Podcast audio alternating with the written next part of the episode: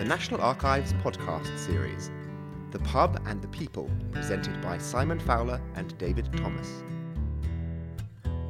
Right, okay, thank you very much. Um, I'm going to look at what the paper is trying to do to an extent is to look at con- contemporary accounts of what it was like to be a drinker and how the drinker's experience has changed over the last 70 years. Or more simply, what were pubs like when my father started visiting them as a lad in the ni- late 1930s? We start with a bit of context. Britain between the wars was a deeply divided country. There was an obvious gap between the poor north and the prosperous south, or perhaps between town and country. More subtly, there was a clear split between the social classes, one of which which comes out clearly when talking about pubs of the period, and also between modernity and tradition. This was the period of Metroland, wirelesses and the cinema, all of which which took customers away from the pub, particularly young people. English English in his book English Journey, J.B. Priestley regretted that men no longer gathered in glee unions to sing part songs into the beer as they had done when he was young. But instead, young people went to cocktail bars, which he argued was evidence of the Americanisation of British life. A more serious threat, and one that I don't think has really been studied, were clubs, which often sold beer cheaper than could be had in pubs and avoided some of the petty restrictions that blighted the life of many a landlord. By 1935, there were no, nearly 15,000 such establishments, uh, with more than 5 million members, mainly in industrial areas of the North and the Midlands. Yet, pubs remained immensely popular. The social survey, mass observation, found in Bolton that more people spend more time in public houses than they do in any other building, apart from private houses and workplaces. And this is true nationwide. And sometimes you wonder why. Pubs were generally very shabby places with minimal facilities, largely because brewers refused or were unable to refurbish their estates. The public bar of a typical East End pub was described as the walls are bare, except for a dartboard and its scoring slate, a few display cards for proprietary drinks, and a notice forbidding gambling or the passing of betting slips. There is sawdust on the floor and two spittoons. And I suspect those of us who are old enough can remember those sort of pubs we used to go to when we were younger. Perhaps more seriously and more typically, one in four Brighton pubs had no hot water in 1938. And the fact that pubs were shabby put off many potential customers, women and more prosperous drinkers in particular. Britain never adopted prohibition, thank heavens, but the temperance lobby came pretty near to strangling the pub before and after the First World War through a raft of petty restrictions, most notably on opening hours and the banning of gambling. But other activities were discouraged. One observer saw a sign in a Sussex pub saying there should be no loud laughter. yeah, well, precisely. Uh, lastly, consumption of beer fell to the lowest level in history, less than half that it had been previously. In, this, in part, this was because many drinkers could not afford to buy beer. In Bolton, drinking was largely confined to the last hour before uh, closing on Fridays and Saturdays. It's all they all they have got the money for, said one sympathetic barmaid. And an observer of the East End wrote, The poorest of the men tend to order pints rather than half pints, not only because they get the cheapest beer, but also because, to quote one of them, with half a pint you get near the bottom soon, and you see you can drink it up with a good gulp. But with a pint you can last out a whole evening, nearly before the bottom comes near enough. and this was coupled with falling drunkenness, partly because beer was much weaker. Few accounts I've come across refer to drunkenness or even bad behaviour, except among the, except among the penniless intellectuals of Soho, where it seemed to be compulsory. Drinking and pub going overwhelmingly seemed to be a sombre experience of the period. There was also what social reformers called the reformed or the improved pub, much larger establishments which offered a wide range of facilities from food to bowling green, with the intention of uh, attracting men and women from all parts of society. Such places were often built on the new arterial roads or suburbs in a faux, uh, architectural style mocked as being Brewer's Tudor or Tudorbethan. Many traditional drinkers did not like them or the paternalistic intentions which lay behind them. One book on pub architecture wrote of the public bar at the Norbury Tavern, the large, bleak interior that resulted from the attempt to design pubs that would look, not look like pubs sometimes indistinguished from post offices or banks, they deny the, deny the whole pub tradition of people getting together and socialising. You would sit, you would be served by waiters. Um, the conditions would be so that the, the wife and the family could come and there would be lots of facilities for you. But what you wouldn't do, what you couldn't do, was to really enjoy yourself, get drunk and, and, and socialise. This is an Albury Tavern, which I say is an example of um, uh, a ref, uh, reformed pub or new model pub of the 1930s. I'm not sure whether it's still operating or not. I, I couldn't find any evidence of it still still in existence. Um, I'd be grateful if somebody know could tell me whether that's the case or not.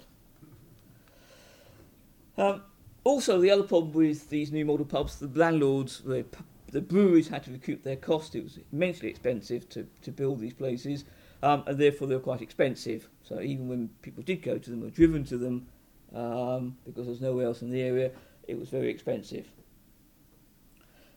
I've been looking for accounts of pubs, and I've used three different sources. Firstly, are the guidebooks, uh, mainly to the architecture. There's also various sociological surveys, and lastly, there are memoirs and autobiographies. We start off with looking at guidebooks. The interwar period saw a rapid growth in the in the ownership of motor cars. In addition, there was considerable interest in hiking and other outdoor recreation and this was linked to an increasing nostalgia for the countryside, which was taken up in radio broadcasts and by publishers through travel guides. The best known series, with wonderfully evocative dust jackets, were published by Batsford. And amongst the, in the series, there is a book by A.E. Richardson, The Old Inns of England, which was published in 1934. Such pubs, such guidebooks tend to comment on historic and interesting inns from an architectural point of view in the same way that other visitors might look at a church or a historic house. But unlike today's pub and beer guides, they don't describe the facilities to be found inside, let alone the beer. The better sort of guides comment on the changes that were taking place in the trade. Of particular interest is George Long's English Inns and Roadhouses, published in 1937. He claims to have visited thousands of pubs drinking nothing stronger than ginger beer.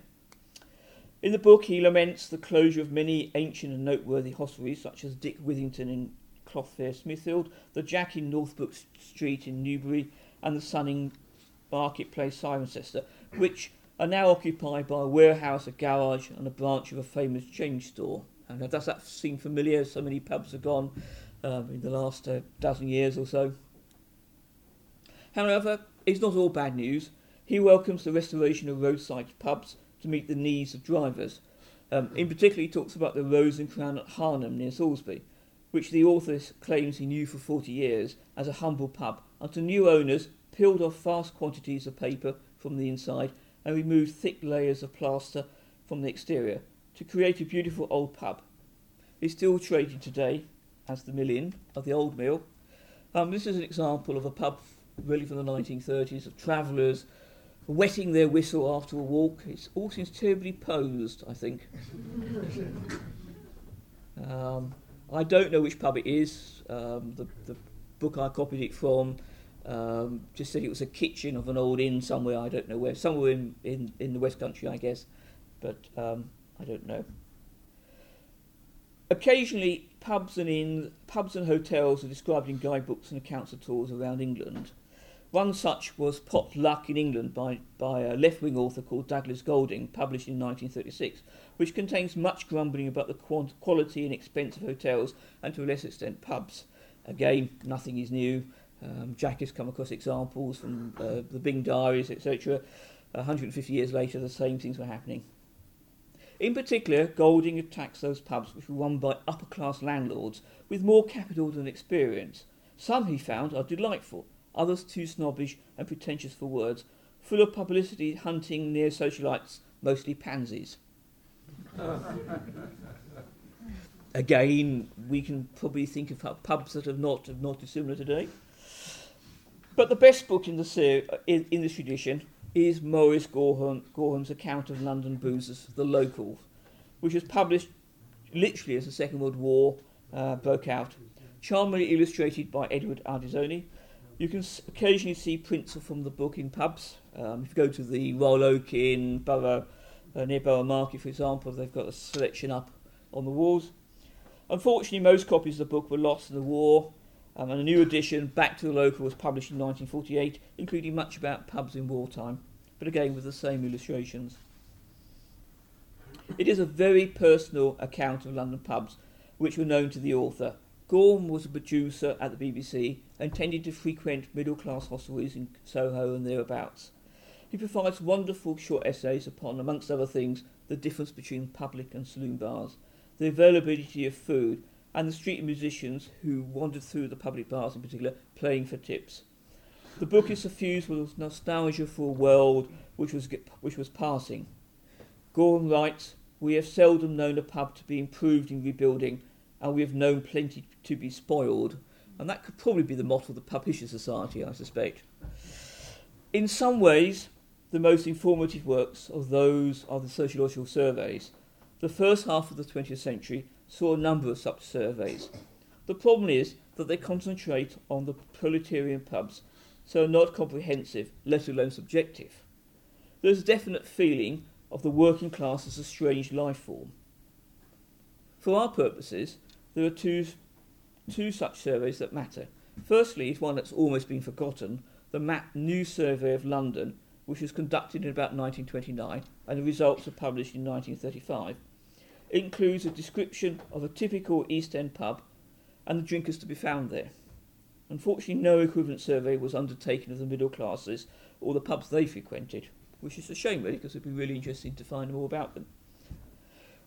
More important, and certainly much, uh, much better known, is the mass observation survey called The Pub and the People, which was a detailed survey of pubs in Worktown, that is Bolton, which was conducted in 1937 and 1938 and published in 1943, and in fact reprinted uh, last year by Faber and Faber.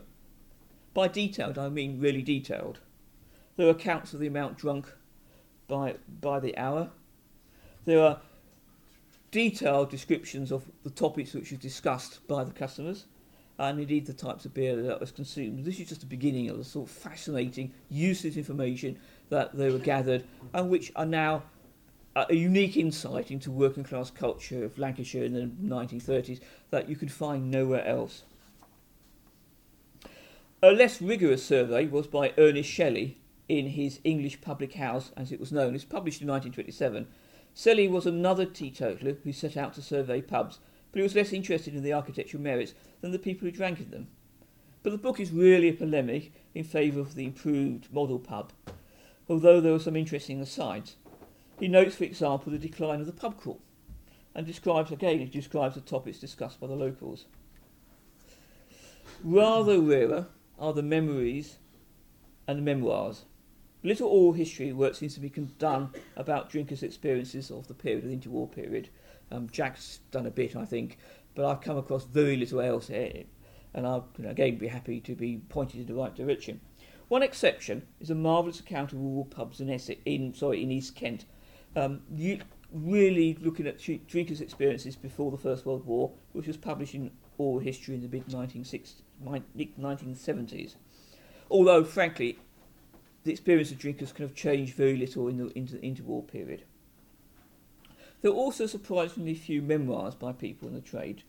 The best known of these is John Fothergill's Diary of an Innkeeper, published in 1931, about the author's experience of running hotels and pubs, particularly the Spread Eagle at Thame. At Thame. In many way, ways, he was a celebrity chef before his time. The diaries are wonderfully snobbish, only his social equals and betters appreciate his efforts and his cooking.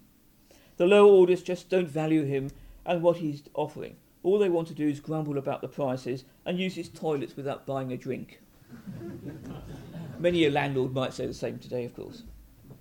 You do occasionally find accounts elsewhere, but they are rare.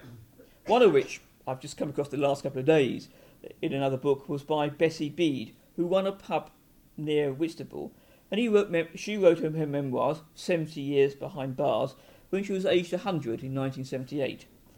She describes a world very different from that of experienced by John Fothergill and his customers, where the pub was still the centre of the community for local fishermen and agricultural labourers, and where board games such as Bagatelle and Devil amongst the tailors had to be covered up on Sabbath because it was illegal to play pool, ball games on a sun, Sunday.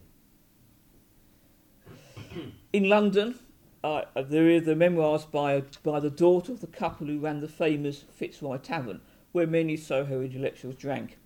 And she wrote a account about 10 years ago um, of the pub, her parents' experiences and her grandparents' experience, because her grandfather started, started running the pub about 1918, although she was too young, unfortunately, to remember the 1930s.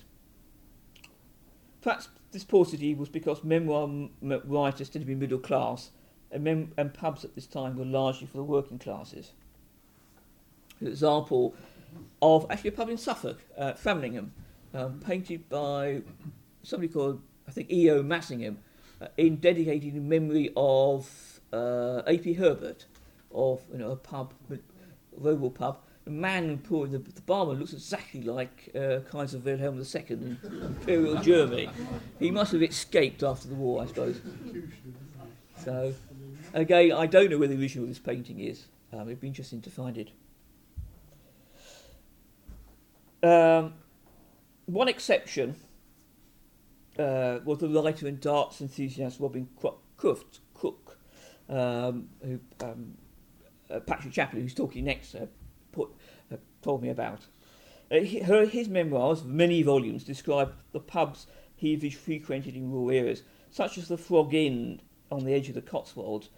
He wrote that in the 1960s that visiting pubs like these was to enter a strange and long, now long vanished world. The changes during the last 300 years were negligible. He talks about the changes he thought might have been that cigarettes replaced uh, clay pipes, uh, lighting was perhaps slightly better with, with um, oil lamps replacing candles, and also the dress maybe had changed a bit as well. These books, in total, you still get a just about get a whiff of what the lost pub of the interworld, what the lost world of the interwar pub was like. Together, I think they give you a picture of a much variety, greater variety in the type of pubs. There were then in about 1970 and 1930 about 75,000 pubs, roughly twice as many pubs as there are today. And they vary from the basic rural pubs that Robin Cook, uh, Croft-Cooke visited to urban pubs that were like the Fitzroy Tavern, which attracted the intellectuals of the period, which were really very posh in many ways. Um, Maurice Gorham talks about in London that there were surviving, there were four cider houses, pubs that only sold cider. It's incredible. Uh, and a dozen wine bars that, that you could visit if you preferred wine. One thing that comes across very clearly is how regu- heavily regulated pubs were, with restrictions, as I said, on opening hours, the pursuits of enjoyed there, notably gambling, uh, and again, in many places, there were perhaps rather joyless places. Um, Pubs were, of course, very uh, widely used by men. Less than a quarter of customers were women, and in, in country areas in particular, women very rarely frequented the pubs, or overwhelmingly men. Yet, they were centres of the community in a way that few pubs are today. Maurice Gorham talks of specialised pubs in London which cater for various groups. He says that there are pubs around Portland Place where you'll feel lost if you do not know the jargon of the rag trade or the BBC and in the East End, pubs, another writer find, were community centres where everyone meets, arranges his common activities, but lays his personal cares aside and satisfies some of his social cravings. And again, the clientele were very clearly divided by class. Most pubs were used by working class men, but there were also middle class pubs and even a few upper class establishments. Even in working class pubs, a better class of drinker would use the saloon bar. In Hull, the journalist, the young journalist Cyril Dunn used the black boy. He wrote in his memoirs, we would always go into the front room, lacking the courage to go down the whitewashed passage to the smoke room. We sit we would sit and listen to the fights and the coarse swearing of the women instead of watching them as we would wish. In conclusion, I think I come across two views, and again, I think this is something that really following up what Jack said earlier which come there are two views come from the accounts. Firstly, there is a nostalgia for culture and tradition that the writers then were thinking were passing. Pubs are closing, pubs are changing. Um, what the writer Basil Nicholson wrote in 1941 was Spittoons in Arcadia. the second was one from the social reformers, from the people who didn't actually go to the pubs. That was Marley's and Sawyer's about the drinker, who really should be told that he should not spend his time in the pubs. He'd be much better at home with the family, listening to the to the wireless, and spending his money on things that would benefit the family rather than in, in, in enjoying himself in the public house. Which view won out? Well, I think we have a conference next year, which I hope we will do. I'll talk about the Second World War because one view definitely won out, and it's the one that um, I think you might be surprised about. So, thank you very much. Thank you very much, Simon. Okay.